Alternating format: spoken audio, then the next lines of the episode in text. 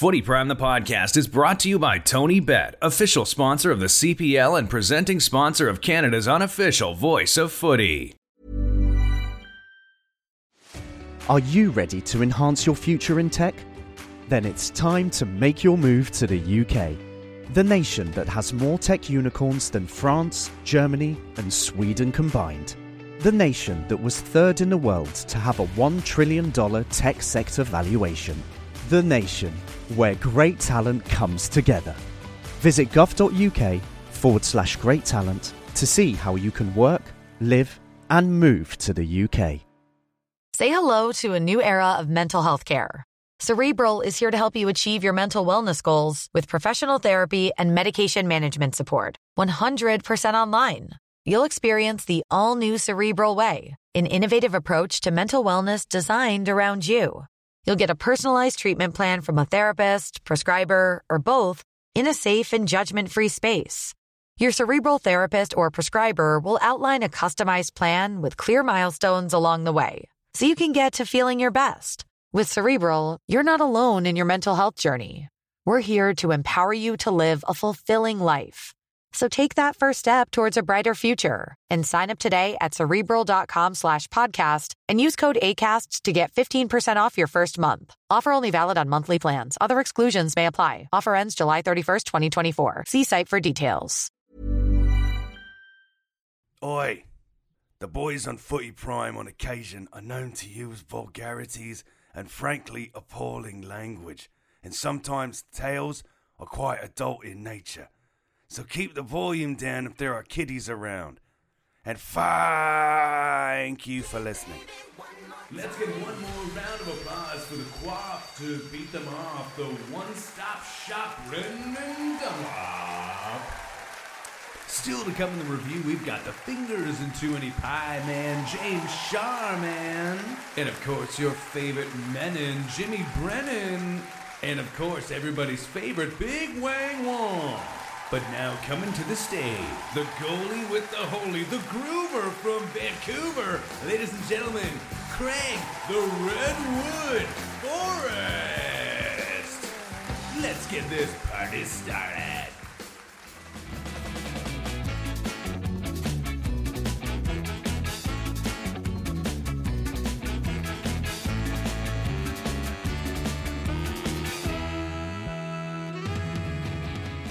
The redwood. I love that. And and he's in BC right now as well. It's kind of fitting, right, Craig? There's no redwoods in uh, BC. Oh, there's not. Where are they native to? Ireland? California. Oh yeah. Don't That's- you know anything about nature, Charms? You No, not really. in Well, a- I know some things, but not not not where the redwood's native to. No, I'm sorry.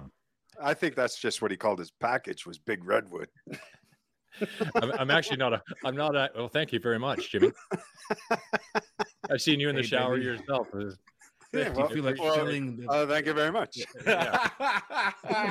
Wouldn't be a Wednesday episode without a little shower talk, eh, boys? Hy- hy- hyperbole. I think it's some hyperbole for Craig.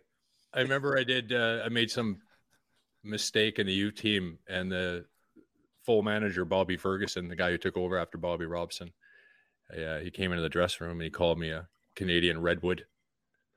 I said, Bob, there's no redwoods in Canada. He's like, it doesn't fucking matter, you fucking Canadian. It's snoozing means losing. now these days, if a manager made made light of where you're from, they'd probably get fired. Mm. They called me the colonial as well. Yeah, that wouldn't go down well either, would it? I didn't even know what the No. fuck they were talking about. I would have called you the Big Orca. well, that would have been at least more fitting, More local. more local. But I, I don't think like BC was big on the travel blocks for a lot of English, especially, right? They were lucky if they knew that they could name Toronto, let alone Until- say they've been well until 1986 when the Expo happened and Vancouver changed forever Right. overnight. Really, nobody went I'm watching home. a show. I'm watching a show right now called North Water. Have you seen this? It's it's about this uh, whaling expedition in, the 1800s, and uh, the ship goes down. They get kind of uh, castaways, essentially, right? But anyway, I, the, the last episode ends with him climbing into a dead polar bear to stay warm. It's kind of cool. Mm. Wow. What the? F- what? Yeah, it's called the it's called the North Water. It's, give it a try. It's really really moody and depressing. Why, He- he- he why do you always? Why do you want to suck the soul out of us, man? Right up Charm's alley. Right up Charm's alley. Yeah. It's no Now, this different is nothing like Star Sunday Wars. show. Wasn't it Star Wars when Han Solo climbed into the, the dead something or other? Yeah, what warm? was that thing? Oh, I gotta don't find know. that name. But uh, same thing as that. Basically, I, when I first saw, I thought you're ripping off Star Wars. Not cool. From the from the 1800s, you're watching this show. yeah, it wasn't made then. Well, this is what it's it was. In, it's set in Set. 1800s. It's with um, Colin Farrell. Is in it. Oh, it must be good. Yeah, that he, makes he plays uh, like a murderous.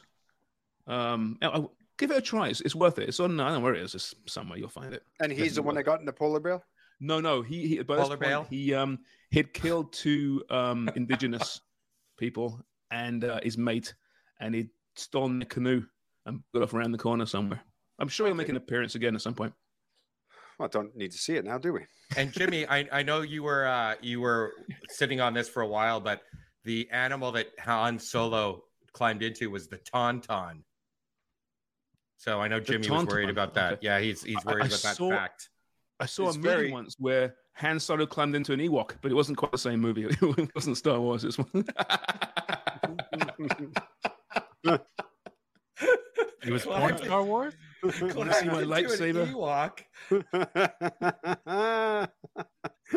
Sex wars, those crazy sex wars. You know, actually, Look- I, I stumbled upon um. They used to make like porn versions of well-known shows, right?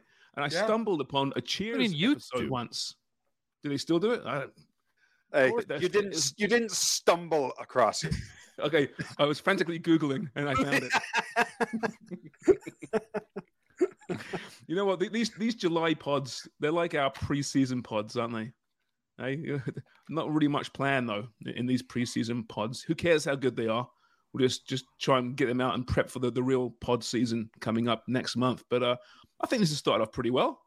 Yeah, I, I I I agree, especially the fact that you wanted to watch Norm Peterson and Cliff Clavin have sex. Googling that. Both, both of those, both of those guys sound like NASL superstars from the 1970s. Yeah, definitely. Uh, we better start talking about football before Jimmy shows us his tauntaun. Otherwise, we'll be totally different show. Too late. Too late, yeah. That would have been better about a minute ago. Just About sounds time, heavy, you know? doesn't it? Ton ton. um, so so speaking of preseason, um, we'll get to this whole Canada soccer thing in a bit. There's lots of Canada soccer news. Kind of tired of it all right now. So let's start with some football. Preseason, you know, it does mean nothing, I guess, in the context. Uh, Manchester United smashed Liverpool 4 0, for example, in Bangkok. Speaking of Tontons, uh, on Tuesday. Um, Too late. does, does it mean nothing the preseason, even if you lose 4 0 to your most hated rivals? I mean, do you think that that bugged them a little bit, or don't they, they just don't give a damn? It's it's preseason, you're in Bangkok. It was uh, about five minutes, Liverpool. Yeah. About five minutes. Yeah. Yeah. It means Especially when you're in nothing. Bangkok. It's really it's about two and a half minutes. It's like, let's get out of here. Yeah. That's yeah. What's right. the what's the what's the red light district called in Bangkok again? Oh, it's so fa- uh, Pat Pong. Pat Pong, yeah. Pat Pong. Yeah. Yeah. Head down to Pat Pong. Hit the markets. Ping, ping Hit pong. the clubs. yeah, it's ping pong and Pat Pong. It's definitely is. ping pong and Pat Pong. There's definitely some ping pong balls flying around there. With all the work that where they practice Eric- that, but it's, it's another subject. Have you seen Erik ten Hag talking about practice? It's been hilarious. His quotes are, yeah, "There's a lot of mistakes. We, we, there's a lot of work to be done." It's Yeah, after winning 4 0. first tour. At least his team was pressing in that one anyway. Looked pretty good actually. But uh, listen, I'm not going to judge him on one game of preseason, even though it was 4 0. What was the most uh, exotic preseason location for you, Craig? Hmm. Scunthorpe? Butlins. Exotic. Spain. Where though? It's a big country. Yeah, Granada, one of these less attractive. Puerto places. Banús. Oh, Porta News. Oh, I spent a week there one night. I'll tell you that for free. at, at Sinatra's. Where's Yeah. that? Sinatra's. It's right on the right on the corner. Sinatra's. Yeah, Yeah. it, it's uh, frequented by uh, summertime footballers on their break. In fact, I was there and I was standing chatting with uh, Razor Ruddock, and there was a guy there, a Scouser, and he was chatting. He kind of came into the conversation, an older guy, and we were having a good time and slamming drinks back. And he he says to us, uh, "Do you want to come back to my yacht?" This time it's already daylight. You know, it's like they're Spain, right? They don't start until like midnight, so it's daylight. We go back to this guy's yacht and we jump on this boat, and it's like not just any yacht; it's massive. It's it's the biggest one in the whole friggin' marina. So go to the back door. It's locked. He can't get in. And they get to another door. He's like, yeah, come around here, lads. Go into another door. And it's locked as well. And now I'm thinking, who the fuck is this guy? I don't even like know. Uh, is this his boat? We end up finding a door that's unlocked. We walk in, and all of a sudden, the whole boat crew comes up the stairs in their boxers, ready to kill somebody because they think they somebody's broke in. And now I'm thinking, holy shit, I'm the first guy they see. And, they, and, they, see they see the guy over there. He goes, "Oh, sorry, boss." I was like, "Oh yeah, thank God." Honestly, I thought we, I thought this guy was some kind of clown. Anyway, he was a, uh, um, this a guy. He was a part owner of Liverpool at one stage. He had a daughter that was in in the press quite a bit, if you remember Jimmy. Anyway, in the paper business or something like that. But anyway, what a good time that was. I thought you were going to tell us. I thought you were going to tell us that when the door opened, there there was there was Sharms on his computer googling Norm Peterson and Cliff Clavin having sex. Why? Why? It wasn't Google back then. Oh, sorry. Uh, ask Jeeves. Yeah. ask Jeeves. I forgot about us, Jeeves. I'm over here googling where Puerto Banús was because I've Where- never where heard is that? Kidding. South of, south of Spain, Marbella. Yeah, I remember Yeah, we yeah. uh, we had a we had a weekend off one time. We had four days off, and uh, I was at Norwich. And when you get a few days off, everybody flies off to to Spain, right? We took off. There's about twenty of us. We get there, and there's just footballers everywhere, right? Just taking a few days off on the beach. And we're at a Sinatra's. We're at a few other bars. Everybody's having a great time. We start playing these drinking games. Obviously, I'm losing. And all I remember waking up and this room is pitch black. And you remember, like in Spain, Craig, you know, they've got those big, uh, those Spanish shutters. When they sh- close, it's like pitch black, the room. Right. Yeah, yeah. So I wake up, this room is pitch black, and I have no idea what's going on. I can't find anything. Right. I'm naked on this bed. I'm in this bed by myself Of course. and I'm looking, no, I swear my life, and I'm looking around and I can't see anything. And I'm patting down the walls. And for some reason, I, I hit panic mode. I start yelling, help, help. I thought I'd been kidnapped, right? you start hearing all these all these travel stories, you know, where people get kidnapped, and I'm in this room. I can't Where's my find kidney? any- I can't find the doors. I can't find anything. I've got no clothes, my phone, nothing, and I'm screaming now. Help me! Help me! And I'm banging on the walls. All of a sudden, this door opens. and this guy opens the door. He's like, You okay? I went, No, no, I'm not okay. I'm not okay. Look at me. I'm naked. I'm in this room. Where am And I go out to the room. There must be 20 people sitting in this room. James Beatty's there, all the guys I travel with. They're all making they're all making breakfast. I come out of this room naked, sweating, terrified. oh, you should have seen. I went back in, turned the light up, put my clothes on, just sat there like a loser for the last the next hour, just while everybody's just grilling. Yeah. Spain can do that to you. I remember Steve Lomas. He was there, and you know what the Irish guys are like? They don't. They're not starting at midnight. They're starting at noon. Yeah. Right. So by the time midnight comes, that's where all the all the Spanish are coming out. It's starting to liven up, and meanwhile, Lomi's sideways. He can't even stay out. So for three days, he's sick, and he's like, "Somebody poisoned me. Somebody poisoned me." And I'm like, "Yeah, your fucking self. Killed yourself. It was you, you idiot." And it happened the next time we went to Spain too. The same thing. I'm like, oh, look at that. Somebody poisoned you again. I think uh, Gary Lineker's son Wayne has a, a place out in Ibiza where all the footballers go now, right? A club or something, or some resort he owns and runs. His brother has Yeah. a chain of bars called Lineker's. Yeah, but I think it's, isn't it his son? I think it's his son. That was his brother. Was who- it? Who's, Okay. who's like I didn't know a nightlife version of him. At least Yeah. that's depending on what papers you read. But I, I think the footballers go there because they, they do feel protected. They have a great time. But uh, I guess they can control the paparazzi to a certain degree. These young guys love to come here. Like June, if, if you go to Cabana Pool Bar, June, you'll see all of these footballers that uh, you may or may not know, depending on how involved they are in their clubs. But they love the anonymity of being here. There's no do you approach them? Absolutely do. Do you approach They them, do. B? I'll be I've spoken to a couple of them, yeah. To be But honest, they're trying to find an anonymity, anonymity. yeah. And suddenly I'm the this- only one that's going to spot Danny Welbeck. He didn't have a problem, so uh, just you know said hello, best of luck next season, and uh, make sure you go this place if you want some good Korean barbecue. That was it. That's wasn't an- this. That's an easy was line. four there. years ago. Yeah, I'm not saying it. Um, what was I going to say? Do you know, so as as the women's game gets more popular, right, and, and they're more professional, they're paid more, and, you know, we, B, we discussed, we've interviewed these guys and talked to ex players for years now. We get some great stories away from the pitch, away from the team, the club. They enjoy themselves, right? Footballers enjoy themselves. Mm. There's some stories that that most of which cannot be said in this podcast. Do you think as the women's teams get more successful, um, they're going to have similar stories on a podcast in five, ten years from now? That's a good question. That's a good point. They, they've, they've certainly got tons of stories, and I think that the you know they're, they're comfortable sharing them in certain situations. Uh, but I do think the landscape is different, right? I think that uh, some of those similar stories are just judged in a different way from coming from women, which is why they don't come out uh, that way. The, the forum isn't the same. It, it isn't a level, um, you know, a safe zone. I would say. There's, so there's, there's no there's no missing out on this. attaboy, no attaboyisms with the, the women's game, right? For example, or, or at least fewer. wrong, Fewer. fewer. Yeah. right. Mhm. Why are you smiling, Jimmy?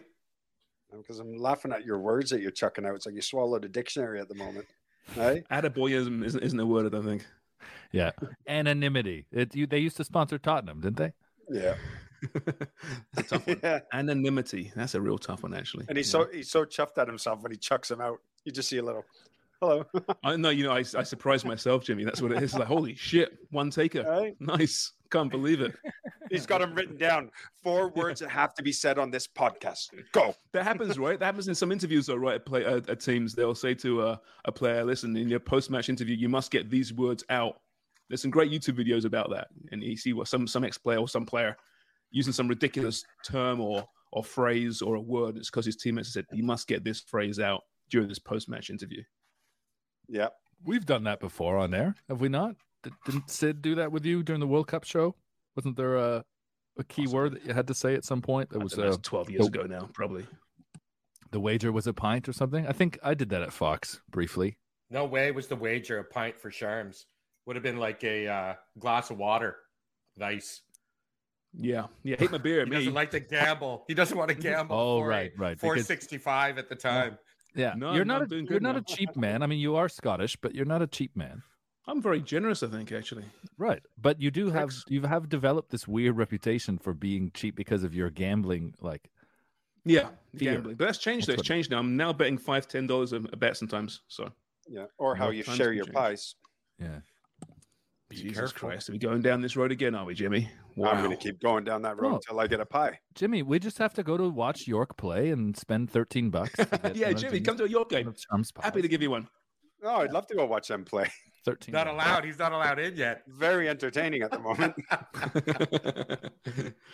um, I I speak about the women's game though, and uh, Canada's women playing Jamaica tomorrow night um, for a chance to play probably the states and a chance to qualify for the Olympic. They qualify for the World Cup now in CONCACAF A. Um, and I'm watching this game and in this tournament, and Sinky's still Sinky, right? Still scoring goals, but obviously she's 39 now.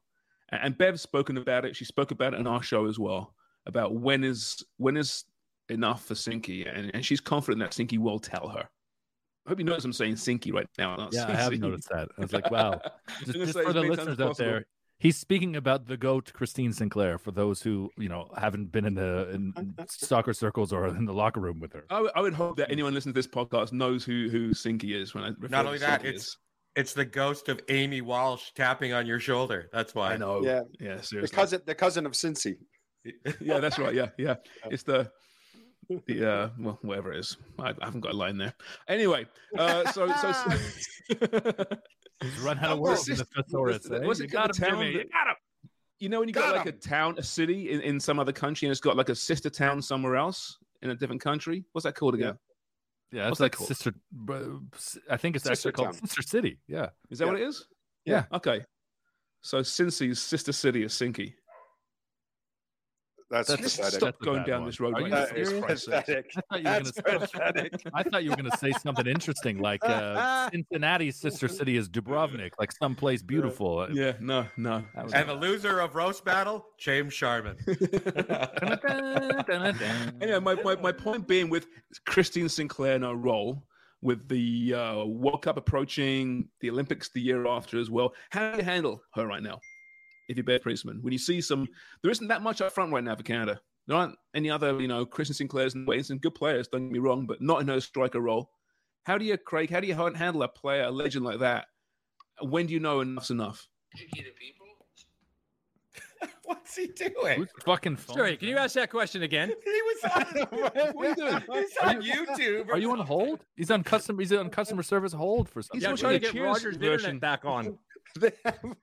Can you ask this? Can you ask that question again? Is this Jeopardy?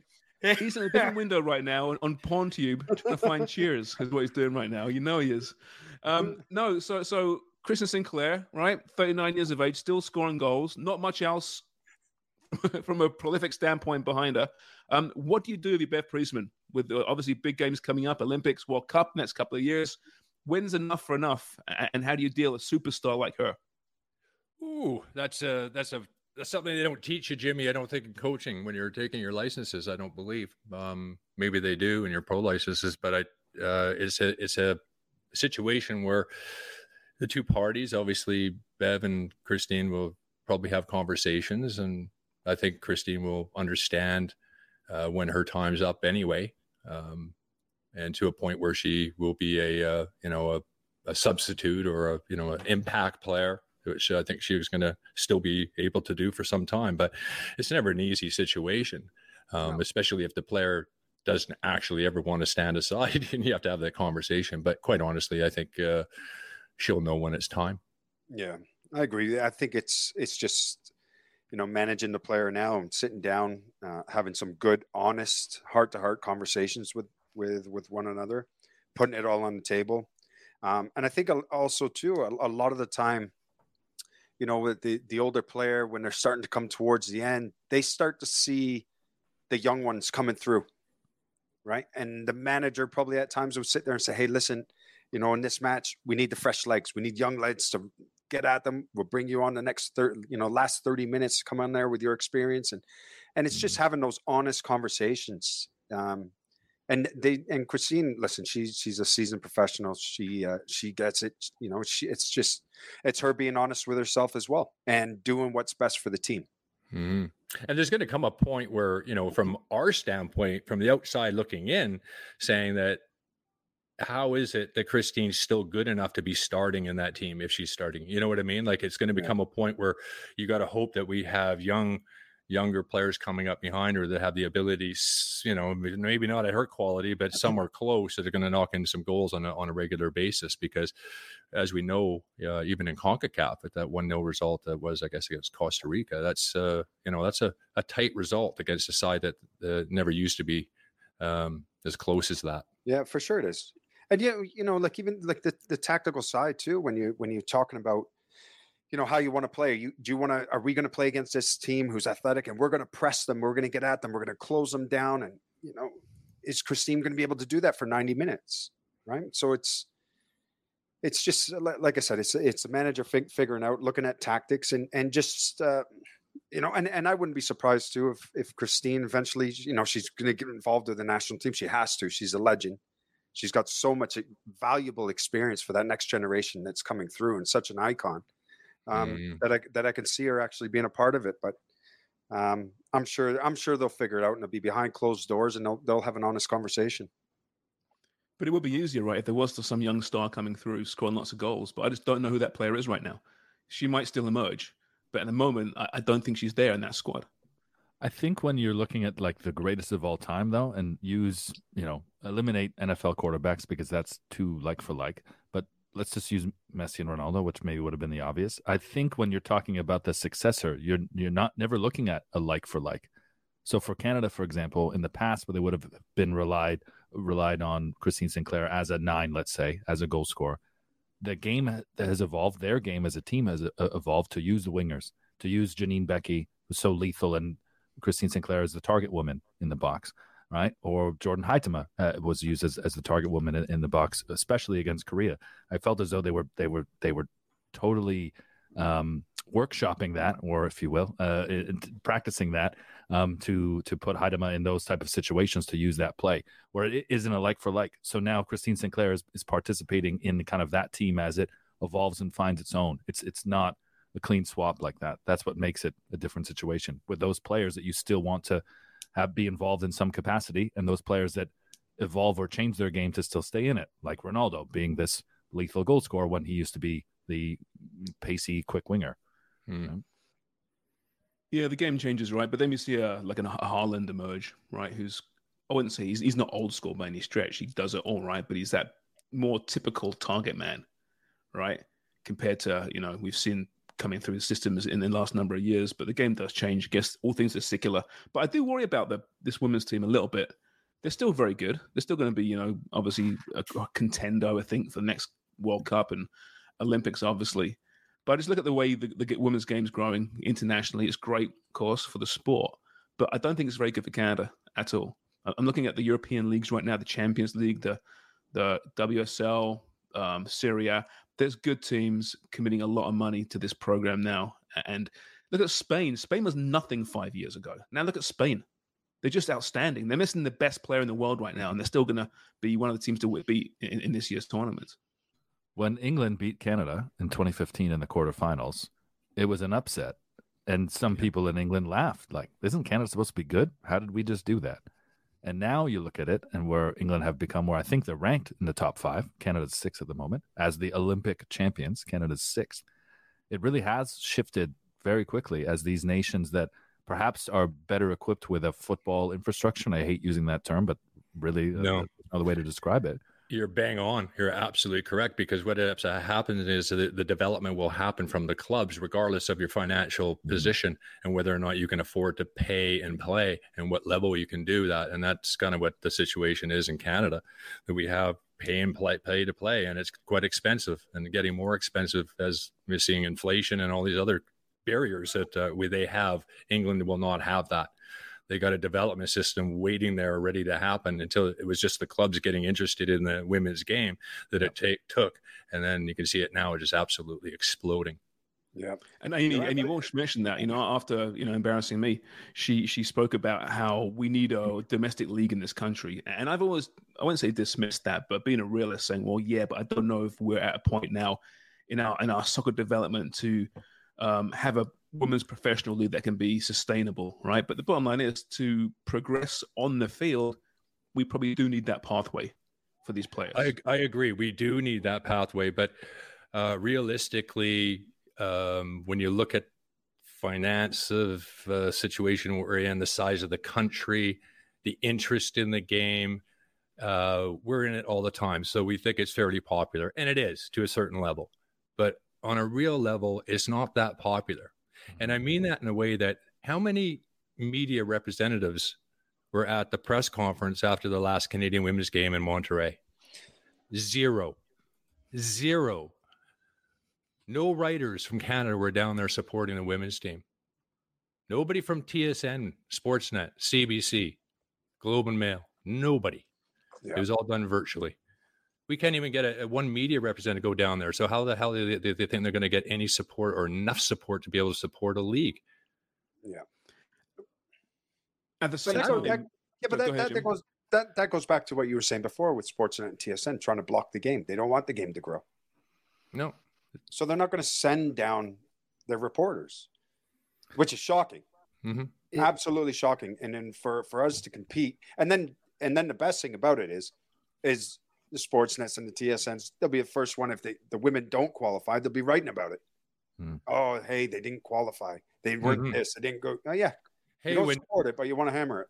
one soccer takes a beating, and some of the criticism, okay, I can live with that.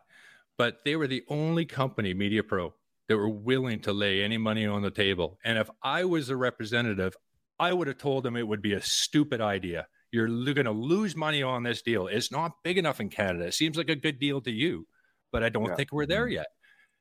And that's the Well- reality. They had to, but they went to TSN and said, "Would you bid on the uh, this last Olympic qual or sorry World Cup qualifying for the men?" No, no, no, they didn't. They weren't interested at all. Sportsnet weren't interested. CBC weren't interested.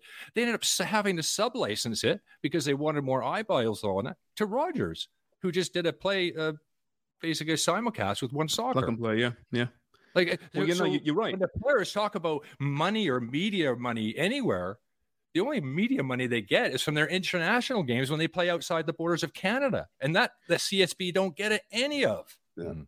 And it took us. It took a Spanish company to come in and and support this game in this country.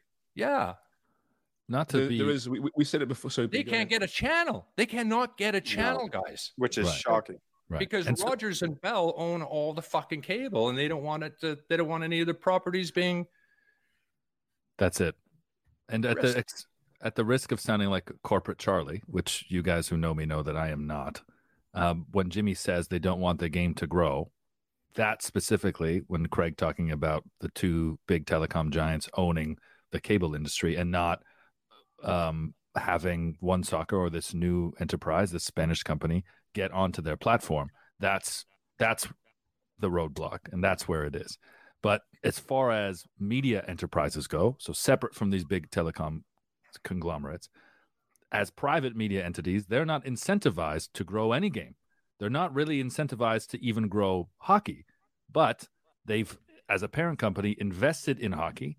So we see the investment from the media side, from people to sponsorship to ads to access, how much it's out there, because they know that's going to drive the dollars. And in reality, and this is the North American problem, there hasn't been this investment because you can see guaranteed returns in other sports. So they've invested in those other sports where they know that the returns are guaranteed. But when it comes to putting in work and having to build that to get to the return, well, they're just they just prioritize chasing what's already a cash cow, what's already you know it's a chicken and the egg kind of problem. What what would mm-hmm. come first? Is it the investment? Does the game have to grow to a point before they start investing, or if they invested in it, would it grow to a point? You look at college football in, in the states. ESPN committed to that, investing in college football to make it this big national product that it is, and now it's a billion dollar industry. Yeah, but did they did the- did they get their money back from the hockey deal? Those are two separate things, though. I think those But are the, C, the separate CPL though is banking on that though. The CPL is banking. The owners of the C, Jimmy knows this. The CPL owners bought into this whole uh, business plan, knowing they'd be bleeding money for a number of years, Mm-hmm. and they, they were prepared to do that for the greater good, right? And, and to eventually turn a profit. Eventually, not straight away. It's going to be a while. and it's it went through a pandemic and they managed to get through it and they're still playing Yeah, Yeah. full credit to them. Full credit Right. to the owners. So Right. when we talk about the women's game, you know, and it not being sustainable in Canada, and, and it, it probably isn't from a professional league standpoint, but nor to is men's domestic league football sustainable really in the short term. But there's owners out there prepared to bite it and eat it. And there might well be for the, the women's game as well. Mm-hmm. to, to, to go back on words here, key difference between sustainable and profitable. If sustainable is just having a league that exists in 10 years, so these women like Chloe Lacasse can play here instead of, you know, digging up through her grandparents' lineage to find a European passport to be able to play at Benfica. Mm-hmm. Uh, to be honest, I don't actually know if that's Chloe's situation, but you look at some of these, she's just being someone now who's now part of this national team that wasn't part of the Olympic team and is playing at Benfica, a side that hadn't invested in women's football at all. And all of a sudden, seeing how these other nations and other leagues are, particularly next door in Spain, are now pumping a bunch of money in. It's about getting to a point where you don't, you're not losing these women at 17, 18 because they don't have anywhere to play. And that was England's problem up until five years ago. I, I said the story before. I had a buddy come from England to play co-ed with me. Well, we went out one night. I said, "Look, you're going to come and play on my co-ed team." We turned up, and he and he looked around. And he's like, "Oh, I thought you just meant you had some girls on your team." I'm like, "No, the whole league is co-ed." And he's like, "Everyone's our age, like early 30s, mid 30s." I'm like, "Yeah, for the most part, there's some 20s." And he's like, man, to be honest, in England, we wouldn't be able to field a team to play in this league, let alone have a whole league of co-ed. Like if if women were playing competitive into university, there's nowhere for them to go unless they're one of the few that end up in the national team setup or are truly committed to that. And that's changed overnight in in you know in five years. So you just need that platform for them here. So it might not be profitable, but it is it can be sustainable. Well, I would I would hope so, but it's it, it's a it's a battle. It's a battle. I mean, Wonger, uh, you knew market share as much as anybody, uh, and you got to think that ice hockey in this country has about seventy five percent of the market sports market share. Mm-hmm. There's only so much to go around. Oh well, yeah, we were talking about that earlier, and I, I threw out seventy five, maybe a little less because basketball and baseball, just because competitive seasons. But the one of the other things, hockey expanded its season all the time, right? And that's been a great thing, including the World Juniors, who just lost sponsorship because of that federation's issues. It just mm-hmm. shows you what, and I know this is going to, yes, market share sucks, but it also goes to show how you can win with a properly run marketing and sales approach to your federation. And you know, goes back to the CSA, goes back to they don't understand growth beyond these league money and the national team. There's nothing in between for them, right? And you're not going to grow market share. You're never going to grow uh, the sport really on them, and it all has to do with money at this point. Someone has to say, "Hey, this is going to be worth it," and everyone has to get behind it. And you see what they we've talked about the World Cup from 2005 to now in 17 years. You know, selling out Wembley or close to selling out Wembley. It's pretty amazing. Yeah, the Euros. Yeah, the Euros. Sorry. Yeah. yeah. Well, I mean, from a from a national team standpoint, I mean, a lot of talk has been talked about is about sponsorship as well. Well, Dan, you know this as well as anybody as well that events drive sponsorship. So, what are you selling here? uh, World Junior Hockey averages, I think, about 40 million, 4 million uh, profit for uh, Hockey Canada when they're away. At home, it's something like 8 million profit. That's a big event that you can sell. When they look at the Canada as a national team, Nations League is owned by CONCACAF. Mm. So, where are you going to make any money? You're not making any money there, not uh, anywhere close or anywhere because that's CONCACAF's own property. World Cup qualifiers. Okay, inside inside the borders of Canada, yeah, you can make a little bit of money there. But again, very difficult to make money when you have a TV. No, nobody's even interested in carrying the team. So you have friendlies. What else? You have nothing else you can sell. Yeah. Tell me how. I mean, how did? Where is this money going to come from? Where is the sponsorship going to come from? It's just book Iran again. That's a good idea. Yeah. Do you know? Do you know one yeah. thing I, I, would love the to one, see? The ones who will win. Alfonso Davies will win in this sort of situation because he's a superstar, and anybody's going to want to go after him directly, not the Canadian soccer business. They're going to go after him because he's perfect to sell. But that's nothing to do with the national team. That's mm-hmm. Alfonso. He's going to get that.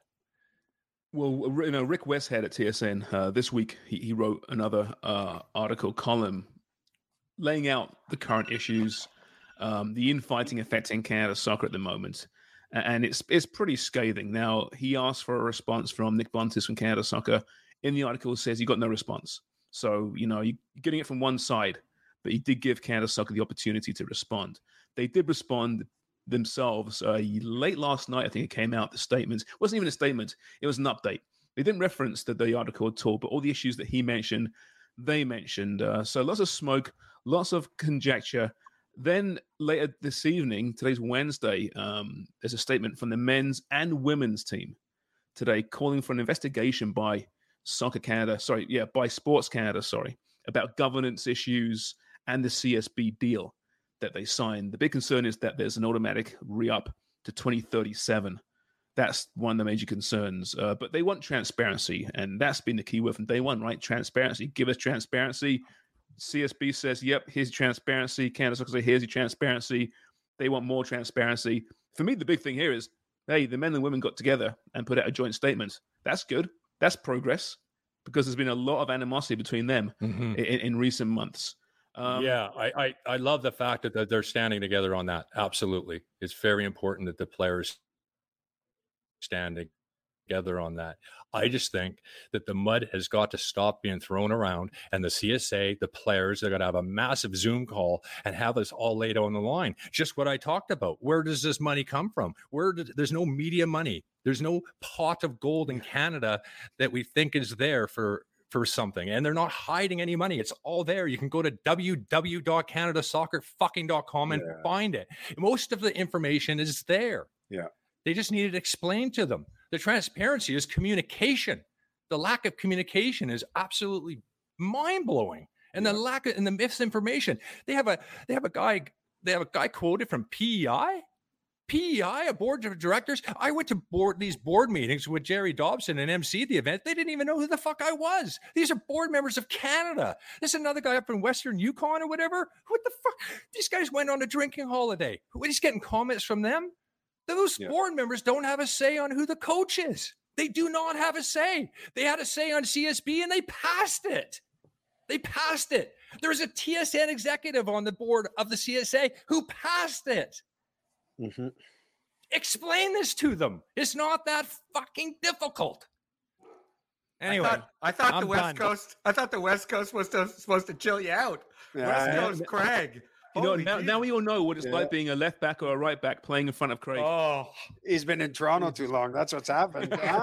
He makes great points, though. He makes great points. It isn't that simple, you know. No, but he- you he- it's it put is out that by either simple. side. It isn't that difficult. It No, really right. isn't. It's Do you know, it's- it's it's and he's he's bang on what he's saying because with with not-for-profit organizations everything's documented and and everything can be seen by members whether you go to your local football club or you go to the national football club wherever you go if it's not for profit you can find everything that you need to find.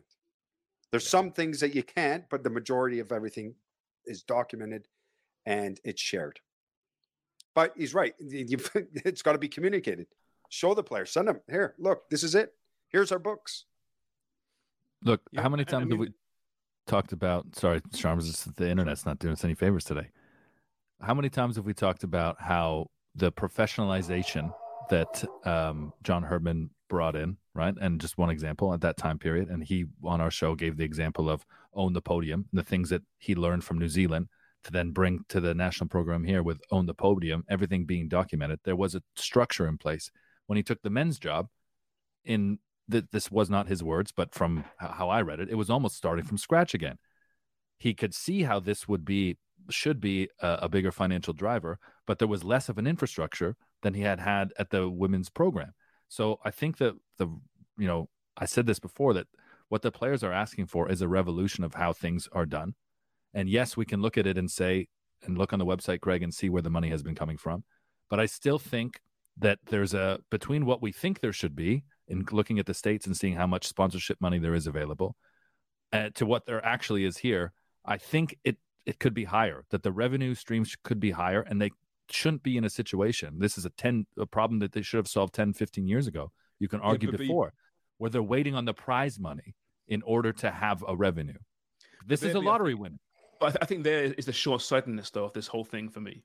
Is that okay? So the CSB comes around in 2018, whenever it was, and says, "Listen, we'll guarantee you three mil, four mil a year. We'll guarantee you that." At a time when there was no money in Canada soccer, there's no money at all. Yeah. Um, but if they actually looked long term and saw the group of players coming through the system and thinking, "Man, actually, we've got some pretty good players here. We might turn this around in the field. In which case, we'll be able to turn everything around long term." Mm-hmm. maybe that deal wouldn't have been signed, but they jumped at the money. And maybe they had to jump at the money. That's the issue. But where was the players' opinion then? Why they, they care about it now because the potential to make more money is there, as opposed to going in the pockets of a company that they essentially hired or was created to to to manage this situation. Well, where where were they? I mean, th- there's been no. You talk this brotherhood. It's, it's a very recent thing because it certainly wasn't there four years ago. Well, one of the uh, things with most associations and even confederations are they outsource. UEFA outsource. The United States Soccer Association for 20 years outsourced to some Soccer United marketing. CSA did it with IMG for at least 10 years, doing exactly the same thing as they're doing with CSB. This is nothing new. again, communication people. Yeah. Explain it to them. This non for profit group of people, basically a handful of people, because they got no freaking money. CSA have no money. You can debate all those reasons why, but they don't have any money. They rely on registration for 30% of all of it. It's a really Yeah. difficult situation. You're playing against teams in the World Cup like Spain who have 200 million dollar budget. Ours is 25 million and they're trying to spread that between the women and men. Yeah, no, it's crazy. Um, look for for me, guys. I mean, when you look at sponsorship and marketing, uh, what are you trying to sell? You're selling There's the product, events. There's no events. but you're selling the product that's on the field. And over the the qualifying, the product has been fantastic. They've had great gate. Uh, uh, stadiums are packed. People are interested. Go hire a local local marketing sponsorship team. Young bucks. Whatever you bring in, you got twenty percent. Get on this. Go get on it and go sell it because now the time is. It's hot. It's hot. Get on the train and go. But you can't sit there and expect people to knock on your door and go, "Hey, we would love to love to sponsor you, and you know we'll give you a two hundred grand or we will give you three hundred grand." Right, but if you're not, if you're actually the broadcaster, okay, fine. But it, again, there was no interest, no interest, no money offered by any of them. In fact, the only reason why Sportsnet did in the first place is because but they got ad but it's- revenue share. But it's it's not just them. It's just it's eh, it's all the all the, all the businesses that are out there. Go Okay. go after them. Get a young group, young group that's just starting. Say, guys, twenty percent. Go get go get us sponsorships. Great, twenty percent of what? What are you selling, Jimmy? The product that's on the field. Sell okay, the players. Nations League is like. owned by Concacaf. Yeah, but it doesn't matter about now. So you- we're World Cup talking about- qualifiers, yes, you can you can try and do something there. And how many how many World Cup qualifiers did you have? We we, we ran the table. We won the we won the table. And The and team they was paid zero money. They paid zero money, Jimmy. They didn't give a shit. Yeah, but who's who's the sponsorship team? Who's the marketing team? That's what I'm saying. Go get a young, hungry group and say, guys, go after this right now and Oh, sell oh, this. they- but the, they but the trouble is, they they, They CSB did for they, the they games got that were big. Who? It was four years ago, right? They signed up four years ago, whenever it was. It was four years ago. They signed the they signed the contract, ten year investment with potentially, as we keep hearing again, no no confirmation, another ten years beyond that, right? So they can't get out of that now. Now everything's looking great. Oh yeah, get get a young team in there to sell. Brilliant, you know, popular, sexy thing in the Canadian sports market right now. But they can't because they have a deal signed with the CSB. But I keep going Right. back Yeah, to but- the but- fact but- there's but the nothing CS sell. But the CSB still got to market and sell. It's And it's- confined. yeah. It's like it's- some with the states. The Yeah. exact same thing. Okay, so say Dan Dan Wong, I'm coming to you. I want you to give two. I'm going to try to get you to spend a million dollars on the CSA, and you're going to say to me, Craig, what are you going to give me for that? What, What are are you you going to? gonna What, do- me what for do I get for a million bucks? What are you giving me for that? And I go, well, we got uh, friendly, uh, you know, coming up. Uh, In Vienna, can't do anything. Yeah, we can't really do anything there. We can do something here. We We've got Uruguay and Qatar in, in Vienna in September. Okay, but you're with the CSB. So now you got the Premier League. Got 157 games that's that's broadcast on One Soccer, all throughout the country. So you're going to get this, you're going to get Canadian Premier League. You, you, you'll get sponsorship with that. You'll get the national men's team, the women's team. Okay. How many There's- people are watching a, a. Canadian Premier League game? Well, that's that's not my job to create Depends awareness. if Jimmy's a that's when you hire somebody to create awareness. Well, well, that's what they're trying to do. Well, is it working? No. So get the right people in there to do it. What you don't think One Soccer have the right people? There's not. No, one, one soccer does, but their their job's not to go out there and, and, and do all that. The CSB and the Canadian Soccer Association, that's their jobs. They've signed a partnership for sponsorships and marketing. Go do it. Yeah, and they give the CSA three million bucks a year for it. yeah, because great. they, they wanted the rights to it. it's great to see Craig and Jimmy on opposite sides of this, and I know where both of you are coming from. But I think this exemplifies well, Jimmy's response there, how the players see this. So yes, we can say, well, how come you weren't asking questions about the CSB in 2018? A lot of these players weren't involved in that program. But to go back to my point before about feeling as though there should be so much more money out there, a lot of these players can see based off of their club teammates who are in other countries or from small countries that are nowhere near Canada on the first world spectrum. Turn this money as Instagram influencers, as the side hustle, the sponsorship deals that they have as individuals, and think, why can't this be the case on a national program level? because in other countries it is. That's why Spain has a two hundred million dollar budget. Their economy is nowhere near ours. Their their their federal contribution was probably nowhere near what ours is, or you know comes with uh comes with with a lot of baggage. No, but when it. they put them on TV, they get millions of people. When they put their U20s on, they get millions of people. When they put their women on, they get millions of people. And there's actually value to what you're actually doing. There's No, no, get that. value here. I see that, but I- but my point being is I can see why people think that Mhm. there should be more money there. That if, I if on an individual level these players can garner more than they've been getting, how can the national program not do that better? I agree. Infrastructure I problem. agree, and I and I'm the first one and probably the biggest critic of the CSA on many issues, and it needs to be probably blown up and started again. But when there's certain things like this we're talking about, it's people aren't giving money away. They're not mm. giving money away. Yeah, the, so the fact is, Craig, what you're kind of saying is the, the issue with the players is this: it's the CSB deal. That's what they're worried about, right? Why wouldn't we be part of this? Are we being ripped off? We're getting three mil a year, four mil a year. They could be pocketing in twenty-five million dollars a year, and you're saying, okay, well, technically speaking, yes, but the reality is that money isn't there, right? So that number's almost irrelevant. They want to find out, and that's where the transparency comes in. Yeah. What is that deal exactly? Yeah, uh, yeah, but look, Yeah. the, the players have done their job. The players have done their job. Now it's up to the other half. Go go go do your goddamn job. And that's where that's where it lies right now. We've worked our asses off. We got us to a World Cup. First time in 30 odd years. Now Great. we're asking And and you know what is. Go sell it. You know what happens, Jimmy? TSN happen. TSN have the World Cup rights. TSN have the World Cup rights. And you know where the sponsorship in Canada is going to go? Canada Adidas. You know where that's going to go? It's going to go to TSN. TSN is going to benefit on the millions and millions of Canadians watching the Canadian national team. The Canadian Soccer Association get fuck all for that. Zero. Right. Yeah, of It course. goes to FIFA. But we keep hearing about all these business leaders. So all the business sponsorship for people that want to have Go the figure it event, out. which is the World Cup. Go figure it out. That's your job. You're businessman. I'm just Go telling you, figure it I'm going to fall back on. What are you selling, Jimmy? What are you But that's selling? their job to, What are you selling? to try to get more games me. in here. When was the last time you saw an under 17, under 20 game in this country? I would love to go see these young bucks play. Hmm. Sell something, put something together, put a package Nobody together. wants to watch it. How do you They know? do get- if, so if the they, if they CSA haven't do- done it, how do you know? Canada Soccer does get its its gate receipts. That's the Our one women area just that won can the get more money. Olympic bronze medal, bronze medal, gold medal. Listen, they won the bronze medal twice and the gold medal, and there's not one media person down in Monterrey at their press conference. Not one. I agree with you on that. I agree with What you. What do they that. have to do? Yeah. We'd be down there if someone paid us sponsorships. Yeah, okay, but okay, but what is what is a good amount of money? So is is is if you do you think Canada Soccer could raise four million dollars a year through sponsorship? Is that guaranteed right now with the World Cup year? Is it guaranteed? I, I, I don't know because right now they're making four million dollars a year with the, the CSB deal. No.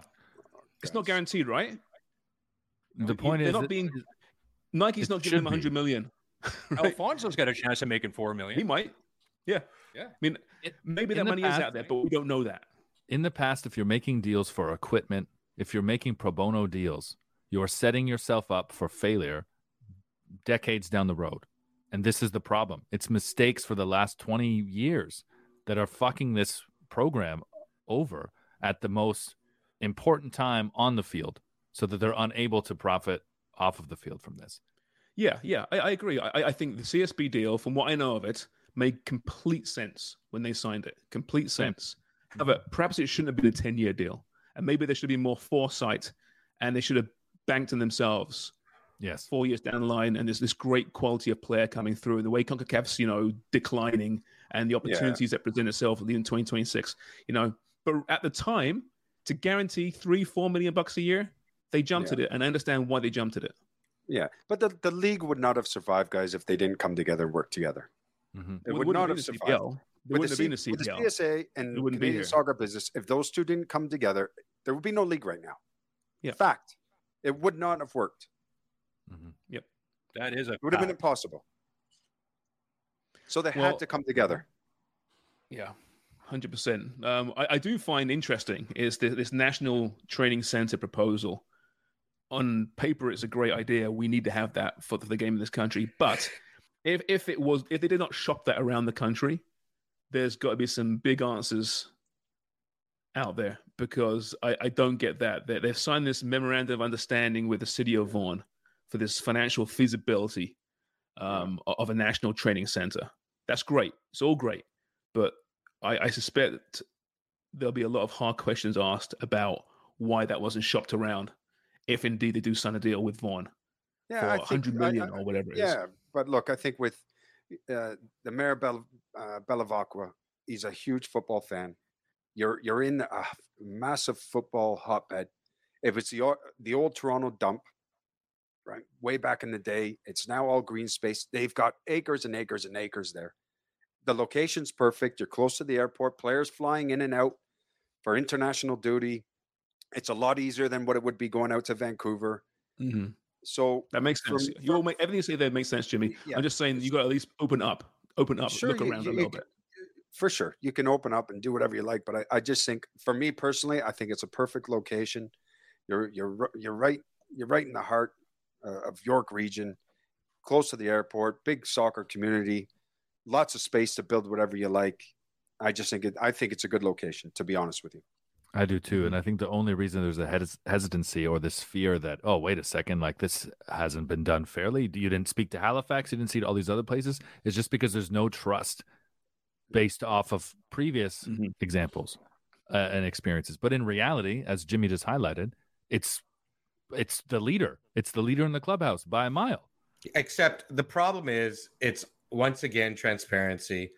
RFP is there, you know, request for proposal. It's there for a reason in all project management, acquisitions, all this kind of stuff.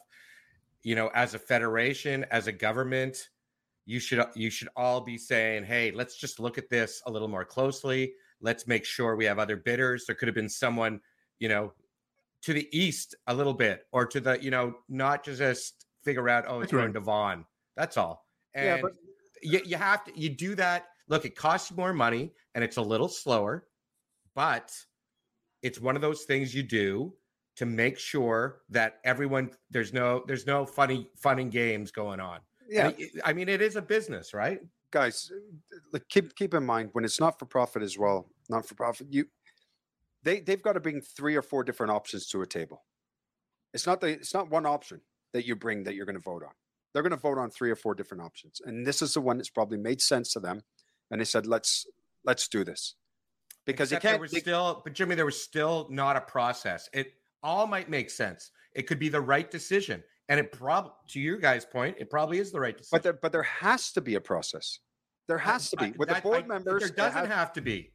with board members and non-for-profit there has to be a process you no, can't just not go you. we're going to do this You say that there is a process, but it's that obviously with the CSA, they don't follow their own processes. That's their problem. No, you, you're you're guessing there. No, no, I'm not guessing. After reading Rick Westhead's and listening to you guys for the last Yeah, ten but years, Rick West said, "Okay, I'm sorry, you know, he's wrote an article, but no, that's got to be documented for them to vote on that location. And when you're spending money for Mhm. not-for-profit, you have to have everything Look, I documented. totally and I'm sure they've covered their asses because every board member is accountable for every decision that is made with the Canadian Soccer Association. yeah, You're liable. Except for But it- coaches. ex- except you're not liable in the same way with a nonprofit as you would be with a for-profit. It's not the same uh, oversight. There's not that level.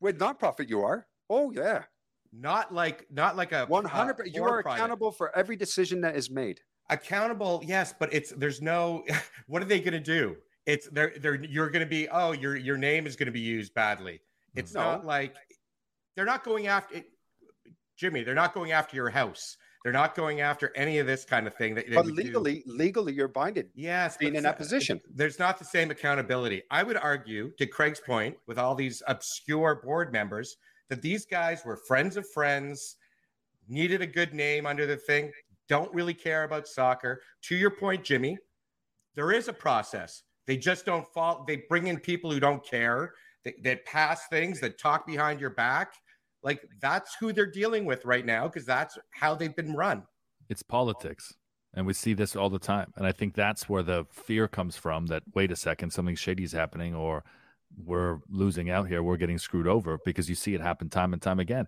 but to your accountability point remember those stickers on the ground at every Shoppers Drug Mart and every grocery store you went to that keep six feet apart?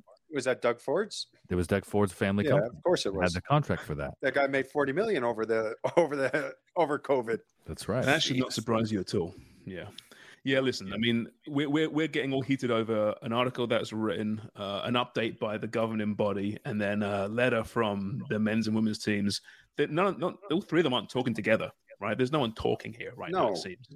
Um, hopefully, I said before, cooler heads prevail. That's not how it works suddenly in, in soccer administration in this country, unfortunately. But um, it will not go away, unfortunately. I was hoping it'd be a short part of this podcast. It's dominated it, but we still have Well, time for some The, less. C- the CSA again gets us heated. I know again. eh? Gets us round up every right time. or wrong, they piss us off. Right or wrong. Jesus. Uh, one, one, I thought it was a Wednesday night. We're gonna have a little giggle, a little laugh, and then look what happens. Well, on a positive note, on a positive note, we would never be going to the World Cup without somebody as positive as John Herdman because beyond all this Yes. shit that has never ever changed, if people think it's because of the CSA, no, no, no. It's because of John Herdman. Correct. Correct. Fucking perform miracles that we don't even know about. and he drives a Beetle. On off the pitch. a Yeah, somewhere in Canada right now, there's a there's It a break- beautiful it- it vintage down. Beetle and a caravan putting around with Craig Forrest in the passenger seat. anyway, um, before we, before we close, um, let's try and end this in more levity. I hope we have some with uh, let's get really deep, deep inside Wonga's mail sack. Okay, so thanks, Charms. The the mail sack has a lot to delve into, but one was what was sent a few weeks ago, and uh, Charms made me aware of it, and uh, it's from. Let's read this here. It's from Marlene Otter, and it's more of a comment than a question. But she says, "I hate soccer. It's such a boring sport. Man, fall down and cry. Many such cases." So th- thanks for sending that in, Marlene. That, that was a good one. Hey, she. I bet you a million bucks she's a baseball fan. She might be uh, on the board. She might be in the board of Canada Soccer. Actually, it's quite possible. Oh, Yeah. yeah. From Western Yukon or wherever Tell Craig her, to doesn't watch, want to go. tell, her, tell, her to, tell her to watch women's football because that's one thing that hasn't got into the game yet is the diving. That's right. Yeah. Mm. Oh, we'll get Hey, in there. let- now get- Europe's let's get- taking it seriously. It will. I wonder when that Hey, starts. let, let me tell you something. Let, let's get things straight. You watch basketball. Basketball, the guys are diving. They're looking for fouls all the time to get on the line. Hockey, the exact same thing. They're getting a little clutch, they're getting a little hook. They're falling, they're dropping because they want a penalty. It happens in every single sport. Every sport. But it is way from worse than baseball because there's no contact. There's nothing. Well, no, anything else Okay. in your sack? You know what? The only last thing was uh, I wanted to talk to uh, B because we have a big decision, fellas. Uh, we have our I thought we were going to DAZN. fire him. I thought we No, agreed. no, he doesn't know yet. I'm not doing it Oh, on air. Look Look at his face. Look at his face. Look at him. But I He's get, not I sure, get, is he? He's not sure. no. Has it been a meeting without, without me? he doesn't know what to say. I know you guys have a separate chat that doesn't include me. Go on. Dark, dark web. It's called the lighter web. The Dunlop Uh, no, see his B- eyes light up? Oh, it's, uh, we we have a big decision to make in the in the next two and a half weeks, and it's the I've got the zone. Do I get Fubo? And B, you have Fubo.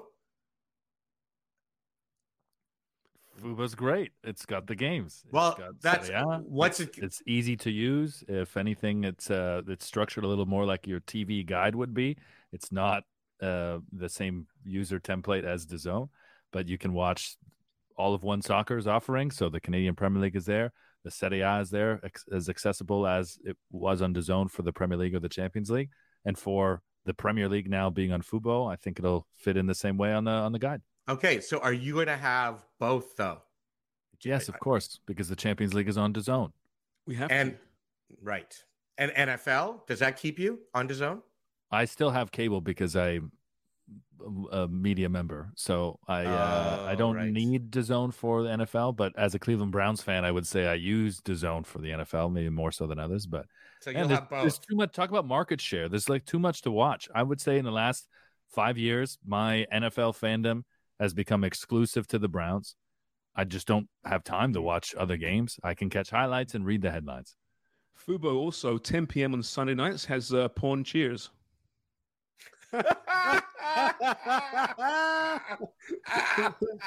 Shams, you're, you're Cliff and. Cliff and uh, Sam getting at it. Shams, you're a pretty funny guy, eh? You're, you're pretty funny. Well, you know what? I, I bombed earlier this show pretty bad, so I had to come Yeah. back with something. Redemption. Everyone loves a redemption story. Yeah, Jimmy. no, he's, he's he makes me laugh. You're quite funny. What do they do in England when they get uh, the? Is it comic relief? They get all the sport relief. Is that what it is? Where they get all the Yeah, comedians comic, out I think, do I think show? sport relief is, isn't that part of comic relief? I thought Comic that was executive Yeah. release. Just so dry. I love Fubo, it. Different 11 film. o'clock on Sundays. okay, sorry. Uh, Benfica TV also available on Fubo, and uh, for you fight fans, there's I think the Fight Network is on Fubo. Jesus. What I didn't about expect Jesus? We, we should call Fubo and try and get a deal done, Dan. Let's figure out if we're going to be working with Fubo anytime soon. I'm going to take That's a Fubo. freebie, by the way. That's a freebie, Fubo.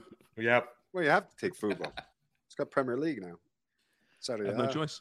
Well, we're not taking any beer after the last episode. If you listen to that one, thanks, Craig. Oh, you're Michelob Ultra. Mm. Sorry. Sorry, Michelob Ultra. It's the best. Um, is that it? One of them, it? The sack, the It's sack so- Yeah, that's it. We're closing it up. I text What I is text you two Ramsey? great bits today for the mail sack. Uh, you brought you you yes, I text you for fuck's sakes. You brought out something from three weeks ago. Oh, I read those. I know those like are them? nice. Those those we talk about that. We say those guys' names every week. It was Bergman and it was Carey, Yeah. maybe Starks. Hey, by the way, um, I, I feel bad saying this because it's always brilliant, right? Um, JC's openers are always brilliant. Um, now, now today's opener was apparently one that was never aired before, but I think it was aired. I think we used it. No, I played it.